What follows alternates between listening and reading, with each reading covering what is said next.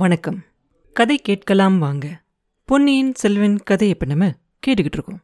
வந்தியத்தேவனும் கருத்திருமனும் அந்த தோட்டத்துக்குள்ளே போய் உட்கார்ந்துருக்காங்க இல்லையா? வந்தியத்தேவன் கதை சொல்ல சொல்லி சொல்கிறான் இல்லையா?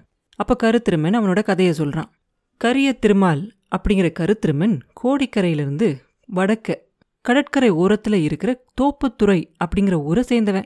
அங்கிருந்து ஈழத்தீவுக்கு படகு ஓட்டிக்கிட்டு போய் பழப்பு நடத்திக்கிட்டு இருந்தானா ஒரு இருபத்தஞ்சு வருஷத்துக்கு முன்னாடி அவன் ஒரு தடவை ஈழத்துக்கு போயிட்டு தோப்புத்துறைக்கு திரும்பி வந்துகிட்டு இருந்தப்ப புயல் அடிச்சு கடல் கொந்தளிச்சுச்சான். படகு கவிழாம கரைக்கு கொண்டு வரதுக்காக ரொம்ப முயற்சி செஞ்சானா. கோடிக்கரை கலங்கரை விளக்கத்துக்கு பக்கத்துல அவன் வந்து கரையை நெருங்கிக்கிட்டு இருந்தப்ப ஒரு பெண் அந்த கடல்ல மிதக்கிறத பார்த்தானா. அவன் மேல இறக்கப்பட்டு படகுல ஏத்திக்கிட்டு போனானா. அவ அப்ப நினைவில்லாம இருந்தாளாம். உயிர் இருக்குதா இல்லையா அப்படின்னு கூட கண்டுபிடிக்க முடியல. அங்க படகு கரையேத்த பார்த்து முடியல. காத்து அடிச்ச திசையில படக ஓட்டிக்கிட்டு போய் கடைசியா திருமறைக்காடு அப்படிங்கிற ஊர் பக்கத்துல கரையை சேர்ந்தானா. உணர்வில்லாம இருந்த அந்த பெண்ணை கரையில தூக்கிக்கிட்டு போய் போட்டு கவலையோட கவனிச்சுக்கிட்டு இருந்தானா. அப்ப குதிரை மேல ஒரு சில மனுஷங்க அந்த பக்கமா வந்தாங்களாம். ஆனா அவ பேசவும் இல்ல.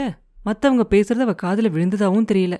இவ பிறவி ஊமை செவிடு அப்படின்னு அவங்கள ஒருத்தன் சொன்னானா. அவங்களோட தலைவரா இருந்த ஒருத்தர் கருத்திருமனை தனியா கூட்டிகிட்டு போய் ஒரு அதிசயமான செய்தியை சொன்னாராம். புயல் அடங்கினதுக்கு அப்புறமா அந்த பெண்ணை ஈழ நாட்டுக்கு கூட்டிகிட்டு போய் அந்த நாட்டிலேயோ இல்ல அது பக்கத்துல இருக்க ஒரு தீவுலையோ கொண்டுகிட்டு போய் விட்டுட்டு வர சொல்லி சொன்னாராம். அதுக்கு நிறைய பணமும் கொடுத்தாராம். சரின்னு சொல்லி கருத்திருமனும் அந்த பணத்தெல்லாம் அவர்கிட்ட இருந்து வாங்கிக்கிட்டு அந்த பெண்ணையும் கூட்டிக்கிட்டு கடல் கொந்தளிப்பு அடங்கினதுக்கு அப்புறமா ஈழ நாட்டை நோக்கி போயிட்டு இருந்தானா கடலுக்கு நடுவுல போயிட்டு இருக்கும்போது கட்டை ஒன்று பிடிச்சுக்கிட்டு ஒருத்தன் மிதக்கிறத பார்த்தானா ரொம்ப களைச்சு போயிருந்த அவனையும் படகுல ஏத்திக்கிட்டானா முதல்ல அந்த பெண்ணு புதுசா ஒரு மனுஷனை பார்த்தோன்னு மிரண்டாலாம் அதுக்கப்புறம் அவனை கவனிக்காத மாதிரி இருந்தாளாம். ரெண்டு பேரையும் கூட்டிகிட்டு போய் அவன் ஈழ நாட்டுக்கு பக்கத்துல இருந்த ஒரு தீவில் இறக்கி விட்டானா. அந்த தீவுல ஒரு பெரியவர் இருந்தாராம். அவர் இந்த பெண்ணை அவரோட மகள் அப்படின்னு சொன்னாராம். முன்னாடியே அவள் ஊமை அப்படின்னும் இப்ப அவளை கூட தெரிஞ்சுக்காத நிலைமையில அவள் இருக்கா அப்படிங்கிறதையும் சொன்னாராம். அவர் சொன்னதுக்கு அப்புறமா நடுக்கடல்ல படகுல இன்னொருத்தனை ஏற்றிக்கிட்டு வந்தான் இல்லையா கருத்திருமன்? அந்த மனுஷன் என்ன பண்ணானா ஒரு ஓலையை கொடுத்து அதை இலங்கை அரசங்கிட்ட கொண்டு போய் கொடுக்க சொல்லி அனுப்புனானா அதுலேருந்து அவன் ரொம்ப பெரிய மனுஷனா இருக்கணும் அப்படின்னு சொல்லி கருத்திருமன் முடிவு செஞ்சானா. இலங்கை மன்னங்கிட்ட அந்த ஓலையை கொண்டுகிட்டு போய் கொடுத்ததுக்கப்புறம் அவன் பேசினதுலேருந்து தான் அவன் தெரிஞ்சுக்கிட்டானா அவன் காப்பாத்துனது பாண்டிய நாட்டு அரசர் அப்படிங்கிறது. பாண்டிய மன்னரை கூட்டிட்டு வர சொல்லி இலங்கை அரசர் பரிவாரங்கள் எல்லாம் அனுப்பினாராம். கருத்திருமனுக்கு ரொம்ப கலப்பா இருந்துச்சான் அதனால அவங்களோட அவன் போகல. பாண்டிய அரசர் கொஞ்ச நாளைக்கு அப்புறமா இலங்கை அரசரோட அரண்மனைக்கு வந்து சேர்ந்தாராம். ரெண்டு மன்னர்களும் சேர்ந்து இலங்கையோட தென்கோடியில் இருந்த மலை சூழ்ந்திருந்த ரோகண நாட்டுக்கு போனாங்களாம். அங்க கொஞ்ச நாள் தங்கியிருந்தாங்களாம். பாண்டிய மன்னனுக்கு கருத்திருமன் மேல ரொம்ப பிரியமாயிருச்சான் அவனையும் அவங்களோட சேர்த்து கூட்டிகிட்டு போனாராம். ரோகண நாட்டுல நிறைய இடங்களை இலங்கை மன்னன் பாண்டிய மன்னனுக்கு காட்டினானா கடைசியா யாரும் அவ்வளோ லேஸ்ல நெருங்க முடியாத ஒரு பள்ளத்தாக்குக்கு கூட்டிகிட்டு போனானா அங்க ஒரு மலை குகையில் அளவில்லாத பொற்காசுகள் நவரத்தினங்கள் விலைமதிப்பில்லாத ஆபரணங்கள் எல்லாம் இருந்துச்சான் அதையெல்லாம் பார்த்ததுக்கு அப்புறமா இலங்கை அரசர் ஒரு தங்க பெட்டியை எடுத்து திறந்து காட்டினாராம். அதுக்குள்ள அப்படியே ஜொலிச்சுக்கிட்டு இருந்த ஒரு மணிமகுடமும் ரத்தினஹாரம் ஒன்றும் இருந்துச்சாம். அந்த ரெண்டு அரசர்களும் பேசிக்கிட்டு இருந்ததுலேருந்து அது பாண்டிய வம்சத்தோட கிரீடம் அப்படின்னும் அந்த ரத்னஹாரம் பாண்டிய குலத்தை சேர்ந்த முதல் மன்னனுக்கு தேவேந்திரன் கொடுத்ததும் அப்படின்னும் தெரிஞ்சுக்கிட்டானாம். அதை எடுத்துக்கிட்டு போக சொல்லி இலங்கை அரசர் பாண்டியனை சொன்னாராம். பாண்டிய மன்னர் மாட்டேன் அப்படின்னு சொல்லிட்டாராம். சோழர்களை அடியோட முறியடிச்சிட்டு மதுரையில் அவர் முடிசூட்டிக்கிற நாள் வரும்போது இலங்கையோட அரசர் தான் அதை எடுத்துக்கிட்டு வந்து மதுரையில் உலகம் அறிய அவனுக்கு கொடுக்கணும் அப்படின்னு சொன்னானா. அதுக்கப்புறம் பாண்டிய அரசர் கருத்திருமன் கிட்ட அவன் எடுத்துக்கிட்டு போகக்கூடிய அளவுக்கு பொற்காசுகளை கொடுத்து அந்த ஊமை பெண்ணை பத்திரமா பாத்துக்க சொல்லி சொன்னாராம். கருத்திருமனும் மறுபடியும் பூதத்தீவுக்கு போய் அந்த பெண் அங்க இருக்காளா அப்படின்னு பார்த்தான். ஆனா அவளங்க காணும் காணோம். அவளோட அப்பாவையும் காணோம். ரெண்டு பேரையும் தேடிக்கிட்டு கோடிக்கரைக்கு போனானா. அங்க அந்த ஊமை பெண்ணை பார்த்தானா. ஆனா அவளுக்கு அவனை தெரியவே இல்லையா அவளோட வீட்டில் இருந்தவங்க எல்லாரும் சொன்ன விவரங்களை வச்சு பார்த்தா அவளோட அப்பாவுக்கு உடம்பு சரியில்லாமல் அவளை அங்கே கூட்டிகிட்டு வந்து விட்டுட்டு அவரும் இறந்து போயிட்டார் மாதிரி தெரிஞ்சிச்சு. கலங்கரை விளக்கத்தோட காவலன் தான் அவளோட அண்ணன் அப்படிங்கிறதையும் தெரிஞ்சுக்கிட்டான். முதல்ல அவளுக்கு அவ கூட பிறந்தவங்களையோ அவளையோ கூட ஞாபகம் இருக்கலையா? அதுக்கப்புறம் ஒரு தடவை அவள் மறுபடியும் கடல்ல கால் தவறி விழுந்து பிழைச்சதுக்கு அப்புறமா தான் அவள் கூட பிறந்தவங்களெல்லாம் அவளுக்கு ஞாபகம் வந்துச்சு அப்படின்னு சொல்லி அங்கே இருந்தவங்களாம் சொன்னாங்களாம். கருத்திருமனும் அவனை அவளுக்கு ஞாபகப்படுத்தணும் அப்படின்னு ரொம்ப முயற்சி செஞ்சு பார்ப்பான். ஆனா அவளுக்கு அவன் யாருன்னே தெரியாது. அவளுக்கு இப்ப நினைவு வந்ததுக்கு அப்புறமா அவ கர்ப்பமா இருக்கிறதா மத்தவங்க எல்லாம் சொன்னாங்களாம். அத அவளும் தெரிஞ்சுக்கிட்டதுக்கு அப்புறம் அவளுக்கு ஒரே பயமா போயிருச்சான் கோடிக்கரை குழகர் கோயிலுக்கு அடிக்கடி போய் அங்க சாமிக்கு எல்லாம் செஞ்சுக்கிட்டு இருப்பாளாம்.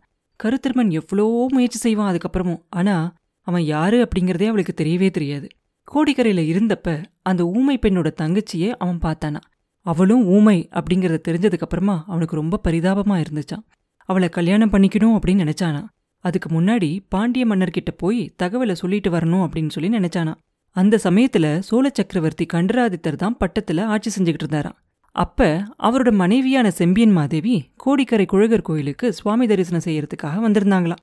அங்க அந்த ஊமை பெண் மந்தாகினிய பார்த்து அவளையும் அவங்களோட அவங்க கூட்டிகிட்டு போயிட்டாங்களாம். அவளோட அவளோட தங்கச்சி வாணியையும் சேர்த்து கூட்டிகிட்டு போயிட்டாங்களாம். கருத்திருமன் பாண்டிய நாட்டுக்கு போனானா? அங்க பாண்டிய மன்னர் போர்க்களத்துக்கு போயிருக்கிறதா தெரிஞ்சுக்கிட்டானா?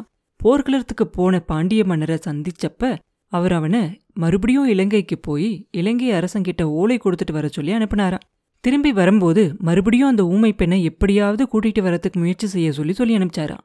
கருத்திருமனும் அவர் சொன்ன மாதிரி இலங்கைக்கு போயிட்டு மறுபடி வந்தவன் பழைய அறைக்கு போனானா வாணியோட ஞாபகம் அவன் மனசுல எப்பயும் இருந்துகிட்டே இருந்துச்சான் முக்கியமா அவளை பார்க்கணும் அப்படிங்கிற ஆசையால தான் அவன் பழைய அறைக்கு போனானாம். ஆனா அங்க அவளை பார்த்தப்ப அவனுக்கு எவ்வளோ ஆச்சரியமா இருந்துச்சு எவ்வளோ பயங்கரமா இருந்துச்சுன்னு சொல்லவே முடியாது. அவன் அரசல் ஆற்றங்கரை வழியா பழையாறை பக்கத்துல போனப்ப ஆத்தங்கரை ஓரமா ஒரு பெண் குனிஞ்சு குழி தோண்டிக்கிட்டு இருக்கிறத பார்த்தானா. அது கூட அவனுக்கு அவ்வளோ ஆச்சரியமா இருக்கல. அவளுக்கு பக்கத்துல துணி மூட்டை ஒன்று கிடந்துச்சான் அதுக்குள்ள இருந்து ஒரு சின்ன குரல் ஒரு சின்ன குழந்தையோட அழுக குரல் கேட்டுச்சான் எந்த சண்டால பாதகி உயிரோட குழந்தைய புதைக்கிறதுக்கு ஏற்பாடு செய்யறா அப்படிங்கிற ஆத்திரத்தோடையும் அருவறுப்போடையும் அவன் பக்கத்துல போய் பார்த்தானா. குழி தோணின பெண் நிமிந்து பார்த்தாலாம் அவதான் வாணி அப்படின்னு கருத்திருமன் தெரிஞ்சுக்கிட்டானா. இவ்வளவையும் சொல்லிட்டு தம்பி எனக்கு அப்ப எப்படி இருந்திருக்கும்? நீயே ஊகிச்சு பாரு அப்படின்னு சொன்னானா கருத்திருமாள் வந்தியத்தேவன் சொன்னானா அதை ஊகிச்சுக்கிறேன். அப்புறம் கதையை சொல்லு அப்படிம்பா. அப்புறம் நடந்ததை சொல்ல முடியாது. அரச குலத்தை சேர்ந்தவங்க காதல தான் சொல்லலாம். நான் மட்டும் அப்ப பழையாறைக்கு போகாம இருந்திருந்தா எனக்கு இந்த மாதிரி பெரிய கஷ்டங்கள் எல்லாம் வராமலே போயிருந்திருக்கும் அப்படின்னு சொல்லுவான் கருத்திருமன். சரி அப்படி நான் கிளம்பு. நேராக அரச குலத்தை சேர்ந்தவங்க கிட்ட போய் சொல்லலாம் அப்படின்னு சொல்லிக்கிட்டு சிரிச்சுக்கிட்டே வந்தியத்தேவன் அங்கிருந்து எந்திரிப்பான். கருத்திருமனை கூட்டிக்கிட்டு பொக்கிஷ நிலவர பக்கத்துல போவான் வந்தியத்தேவன். அங்கப்ப யாருமே இருக்க மாட்டாங்க. நிலவரை கதவுல ஒரு பெரிய பூட்டா பூட்டியிருப்பாங்க. ஆனா தெரியாதவங்க கண்டுபிடிக்க முடியாதபடி இருந்த அந்த உள் கதவை வந்தியத்தேவன் அழுத்தின உடனே அது திறந்துக்கும். ரெண்டு பேரும் உள்ளே போன உடனே உள்ளேருந்து தாப்பா போட்டுருவாங்க. வழியில் பொண்ணும் மணியும் முத்தும் நவரத்னங்களும் எல்லாம் குவிஞ்சிருக்கும் இல்லையா? அந்த இடத்துக்கிட்ட போனதுக்கப்புறம் வந்தியத்தேவன் கருத்திருமனை பார்த்து கேட்பான் உன்னோட ரோஹண நாட்டு மலை குகையில் இவ்வளவு செல்வங்கள் இருக்கா? அப்படின்னு கேட்பான் இதை விட நூறு மடங்கு இருக்கு அப்படின்பா கருத்திருமன் வந்தியத்தேவன் உடனே அங்கிருந்து அவனுக்கு வேணுங்கிற அளவுக்கு தங்க காசுகளை எடுத்து மடியில் வச்சு கட்டிக்கிட்டு மறுபடியும் கிளம்புவான். நிலவரை பாத வழியாக வந்தியத்தேவன் முன்னாடி போவான் கருத்திருமன் பின்னாடியே போவான். அந்த மதில் சுவரில் இருந்த அந்த ரகசிய கதவை திறப்பான். அங்கே இப்போ காவலன் யாரும் இருக்க மாட்டாங்க. வெளியில் முதல்ல தலையை மட்டும் நீட்டி எட்டி பார்ப்பான். வடவாற்றில் தண்ணி அப்படியே ரெண்டு கரையும் தொட்டுக்கிட்டு போய்கிட்டு இருக்கும். ரொம்ப தூரத்தில் தீவர்த்தி வெளிச்சம் தெரியும். அந்த இடத்துக்கு பக்கத்தில் யாரும் இல்லை அப்படின்னு தெரிஞ்சுக்கிட்டதுக்கு அப்புறமா வந்தியத்தேவன் வெளியே வருவான். கருத்திருமனும் வந்ததுக்கப்புறமா கதவை சாத்திடுவாங்க.